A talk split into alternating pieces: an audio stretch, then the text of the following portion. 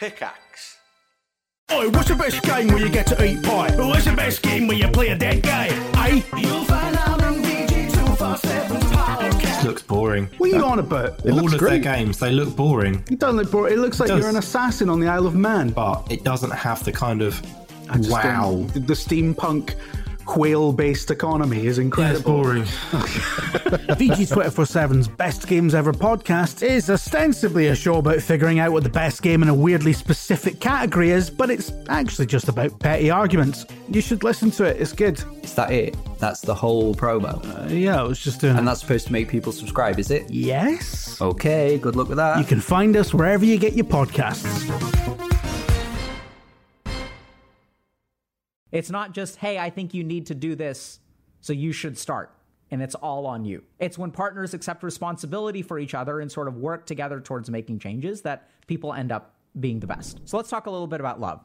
So, Vox recently had an article called What Science Still Can't Explain About Love. And the article's pretty good. It, it talks a, a little bit about different perspectives on love. And they sort of interviewed dating coaches, matchmakers, psychologists, and tried to get a sense of like why is love why haven't we figured this out yet right? So like love like we've got a bunch of science.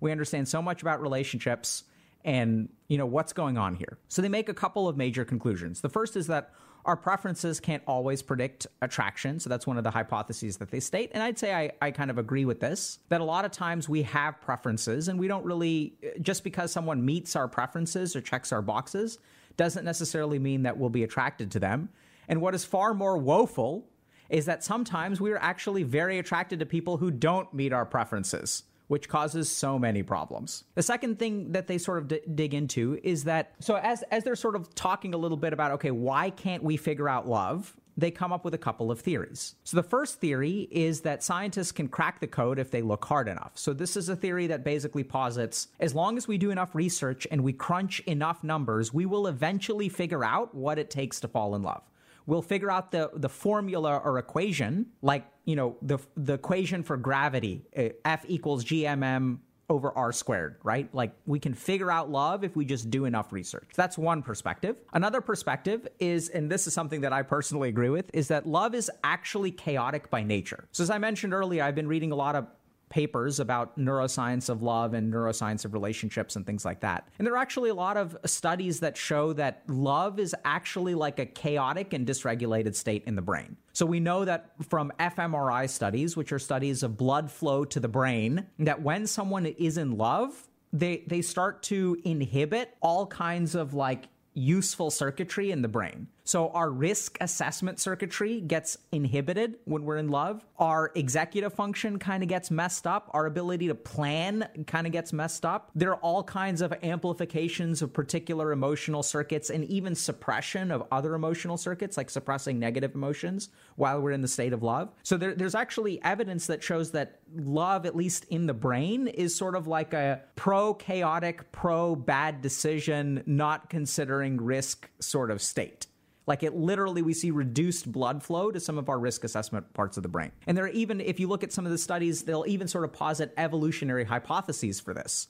Is that there's a certain amount of stupidness that you have to induce that is uh, sort of tips things towards procreation, right? So creating babies is like a huge energy investment, can cost people a lot. And so what we want to do is like our brain sort of handicaps us and sort of like doesn't let us really think about the consequences, which may actually be a trait that's been selected for evolutionarily over the course of millions of years. Okay, that's theory number two. Some evidence of this. And the last thing that they talk a little bit about is which theory do matchmakers and relationship coaches kind of believe in? And so they talk a little bit about, you know, how matchmakers and relationship coaches sort of function. And this is sort of what I'd like to share with y'all a little bit. So as we kind of I'd like to just offer my perspective on this and what I'd love to do is share with y'all almost like a story of how I came to believe what I did about love and then also share with y'all I think one of the one of the biggest mistakes that people make nowadays when approaching relationships. So this kind of starts out with my job as a psychiatrist. So one of the interesting things is that I get to see the inside of a lot of relationships. Now people may think, "Oh, as a psychiatrist if you're doing couples counseling doesn't mean that doesn't that mean that there's a selection bias and you get to see the inside of the worst relationships, right?" because in couples counseling, it's only like people who have problems that are going to see a psychiatrist. Whereas actually, I see a lot of relationships that are not a part of couples counseling. So, just as an example, if I have a patient, but there's nothing wrong with their marriage, let's say I'm treating them for ADHD, at some point I will ask about their marriage, right? Is their marriage something that is supportive in terms of like, you know, mental health standpoint? Oftentimes I'll meet their spouse, right? Because we'll have sort of like a kind of meet and greet and sort of make sure that we're all on the same page, see if the spouse has any concerns, if there's any kind of plans that we have to develop. So oftentimes I see the inside of a lot of really healthy relationships. And the first thing that I noticed, I made an observation when I was back in residency, I noticed something very strange which is that the healthiest relationships almost always have at least one red flag. And I was kind of surprised by this. So I, I, was meeting people that were like in their 40s and their 50s, and like they had really strong, healthy relationships. When, when I'd ask them, like, oh, you know, when did you meet? What were things like, you know, early on in your relationship? There was almost always like one red flag, right? So one example is, you know, I had one patient who I'm going to sort of make these chimerical for those of you that don't know. So I'm going to change around gender and age and ethnicity and stuff so that people can't be identified. But I had one patient who, you know, decided to marry someone who was like unemployed and a few years older than they were. And so this was uh, a patient who was 18 years old, decided to marry a dude six years older who was like unemployed at the time. And like that seems like a terrible idea, right? You're an 18 year old marrying a 24 year old is a terrible idea. Furthermore, 24 year old is like kind of unemployed, not really going anywhere anyway, they're happily married now, doing very, very well in terms of careers and family and stuff like that. So it's like kind of like a red flag. And the more that I, I, I saw the insider relationships, the more that I, I saw that like, okay, like all of these relationships ended up really good, but it sounds like they actually had relatively rocky starts. And so I was really kind of curious about that. And I was starting to think, okay, like how does this work? Like what's going on here? So I made that observation, but wasn't really sure. For what it's worth, I, I kind of think that my relationship also sort of had, like, in a sense, a red flag or yellow fra- flag in the sense that my wife was dating someone who told her explicitly that they were going to become a monk and be celibate and forsake the world, right? Which, like, seems kind of like red flag territory to me. Like, why would you date someone like that? Anyway, she was wiser and understood that I was, you know, didn't understand what I was talking about. But my point is that on paper, like, that's sort of like a red flag, right? So then I, I, I started getting curious about this. And so I started asking people from my culture. So I'm Indian and in in our culture we have a lot of arranged marriage or at least used to there's still a lot of arranged marriage. And I started asking people a little bit about, okay, so like, how does this, y'all been married for 30 years? Like, how does that work? Like, you know, what was the arranged marriage like? And then I, I thought they shared with me something that was really, really interesting, which is that when they had an arranged marriage, happiness was not guaranteed, right? So when you get married in an arranged marriage, you're not sure that you're going to be happy. You kind of get married for a number of different causes, a, a number of different reasons that will hopefully lead to a successful and harmonious life, but happiness in and of itself, or even love for that matter, is not guaranteed. And so the interesting thing that that I sort of discovered talking to a lot of people who had been in arranged marriages is that they had to work for it. So like you started this relationship with both people sort of under the impression that depending on what we put into the relationship is what we're going to get out. So whether we're happy or not sort of depends on a certain amount of my flexibility, a certain amount of like you know how much i try and it also depends on the other person being flexible and trying and hopefully if the two of us work together we can end up at least happy and hopefully in love. And so I thought that was a kind of a really, really interesting perspective. And so I think that's sort of uh, when I sort of talked to, when I went back to my, you know, my, my patients and stuff who had been Uh, in love marriages with red flags, I sort of started to ask them a little bit about this kind of principle as well. And what I actually found is that in, in every one of those cases, there are red flags which had to be actively overcome by both parties, right? So people were sort of, in a sense, committed to the relationship, stupidly so, right? Because there's that risk assessment part of your brain that's not getting as, as much blood right? So you're taking risks. But that both people were sort of, in a sense, committed to the relationship and they recognized that like finding happiness or harmony in the relationship was like a co op game. And so I think this is the big thing that we've lost. We've lost sort of this idea that a relationship's happiness is not uh, so what we think right now is that their happiness in a relationship is sort of determined by the other person. And we sort of see this right? So if i uh, the third thing that i want to share with y'all is I, I talked to some people who were like on dating apps right? So the, uh, especially more recently past three years four years a lot of my patients are using dating apps and i sort of talked to them a little bit about okay like what's the psychology of like you know help me understand why you're using a dating app? What are you looking for? And here's the way that they explain it to me. So i want to be in a long-term relationship A long term relationship, let's say 30 years, 40 years, I want to get married, I want to have kids, I want to go roll together, all that good stuff. Have someone in my corner. And so I kind of ask them, okay, so what determines whether you're in a long term relationship or not? And they, they essentially get to, well, whether I'm happy or not, right? Because if I'm unhappy in a relationship, I'm going to leave. And if I'm happy in a relationship, I'm going to stay. And so the happier I am in the relationship, the more likely I am to stay in a relationship for 30 years. And so their goal, they were sort of equating happiness in a relationship with like long term committal. Makes sense. So then the interesting thing is that I'd ask them, okay, so like what determines whether you're happy in a relationship? And that's when they'd sort of essentially say, well, it depends on whether I get what I want. And this is where the selectivity comes in. So essentially what's happening is you have people sort of like thinking, okay, if I get A, B, C, D, and E, if I check these five boxes, or if my partner checks these five boxes, then I will be happy in a relationship. If I'm happy in a relationship, then the relationship will last. And that's how I'm going to find a long term relationship. And so I realized that the major mistake that people seem to be making now is that they think that happiness in a relationship is something that is found instead of something that is built. So if I'm hu- unhappy in the relationship, and this is what we sort of see with online dating, is that like, okay, if this per if I'm unhappy with this person, instead of working on that relationship and trying to get that person to change, or even shockingly, change myself, what I'm going to do is just look for someone who checks all the boxes. So since I have you know, a thousand different people that I can examine over here and see if any of those are better fits. I'm not going to invest in working on this relationship, working on myself, or trying to encourage this other person to grow and change. And so this is what what is is crazy is that when I talk to people who are in successful relationships, a huge part of that is actually like them working on themselves. So it's like learning to be flexible when you don't get what you want, right? So can I be happy in spite of getting what I want?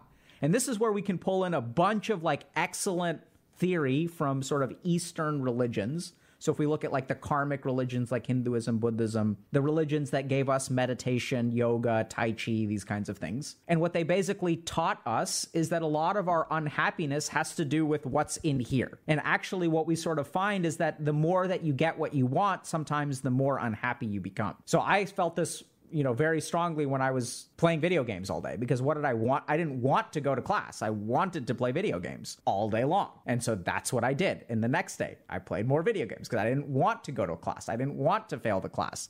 Can't fail the class if you don't show up to the final.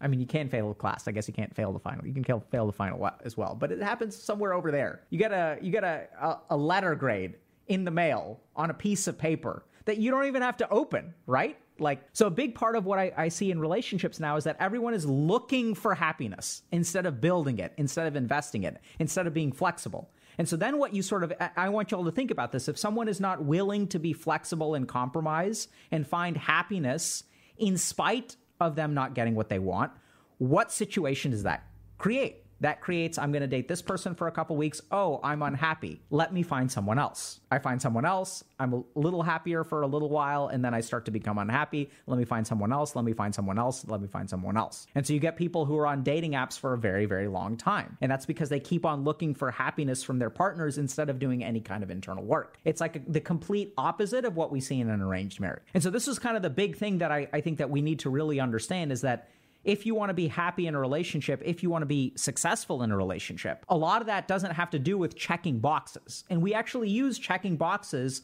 as proxies of our own happiness. But if we look at theories of like Eastern or uh, like Eastern wisdom or Eastern psychology, what they say is that a lot of our happiness doesn't actually have to do with fulfilling our desires. In fact, they say the opposite. And the more that you focus on fulfilling your desires, like the worse off you're going to be. So this is what I think what we're missing is that if you're sort of dating, for you to think a little bit about if you're unhappy in a relationship, how much of this does my partner need to change or how much of this do I need to find the perfect partner? And how much of this is like, do I need to learn how to be happy in spite of not getting what I want. And what I tend to find in all of the successful relationships, whether they're loved love marriages or arranged marriages, is that it's people who are willing to be somewhat flexible with what they want and what they're willing to get and they're, what they're willing to sacrifice or not sacrifice. It's that kind of flexibility that really is a good prognostic factor success in relationships. And I think even when you look at all the science on that, everyone's sort of looking at relationship factors and people like, okay, did you get what you want? Did you not get what you want? you know, if you get what you want, how does that correlate with success in a relationship? And all the research says it doesn't correlate with success in a relationship. Or, um, I mean, that's an oversimplification, but a lot of it is not very promising that way, right? That's why we haven't figured it out yet because when we ask people what they want, it doesn't seem to correlate very well. But what people don't ask, or there is relation, there is relationship uh, research on this, and this is what's really interesting, is when people start to ask not so much about the other person, but about you and your ability to compromise, your ability to be flexible, your ability to like really think about what you want and are you able to prioritize your partner's happiness and what we tend to see is it's in situations like this where partners are willing to prioritize these uh, each other's happiness as opposed to checking all the boxes for their hypothetical perfect relationship, those are the ones that lead to good relationship outcomes. So, a lot of what we're missing in relationships is actually a lack of awareness about our own flexibility and how much of my happiness am I willing to work on? How much am I willing to let go? How much am I willing to set boundaries? How much am I willing to support my partner in making healthy changes? It's not just, hey, I think you need to do this, so you should start.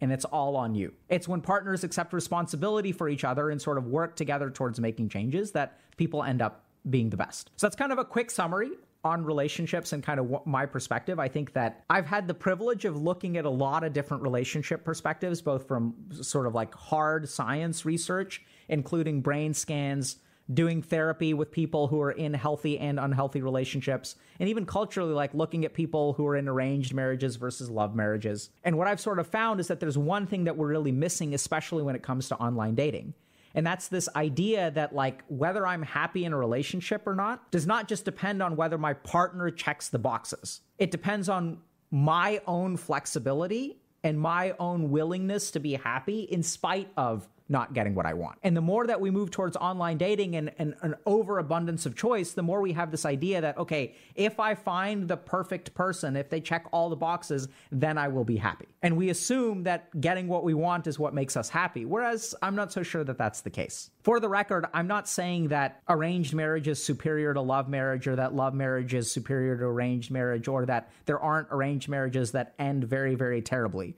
What I'm talking about is for all kinds of long term relationships that I've seen, what floats to the surface in terms of determining whether that relationship is successful or not.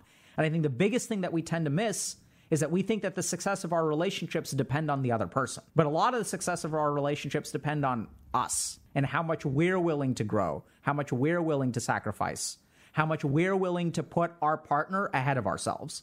And the healthiest relationships, the longest lasting relationships, are the ones where I prioritize my partner and my prior my partner prioritizes me. Yeah, as Focus is saying, it be flexible to succeed. Questions? Great question. So SVM Potato is saying, What if you feel like you will never be good enough so you don't get into a relationship? That's exactly what I'm saying is the problem. Is that if we think about it, what like good enough is that checkbox system, right? So if we assume Okay, so like how do I end up in a successful relationship? Well, people are looking for so if if I'm someone out there, people are looking for someone who checks all the boxes. And so if I find someone who checks all the boxes, then I will be happy in a relationship and the relationship will be successful. Now let's put ourselves in the shoes of someone who is trying to check the boxes.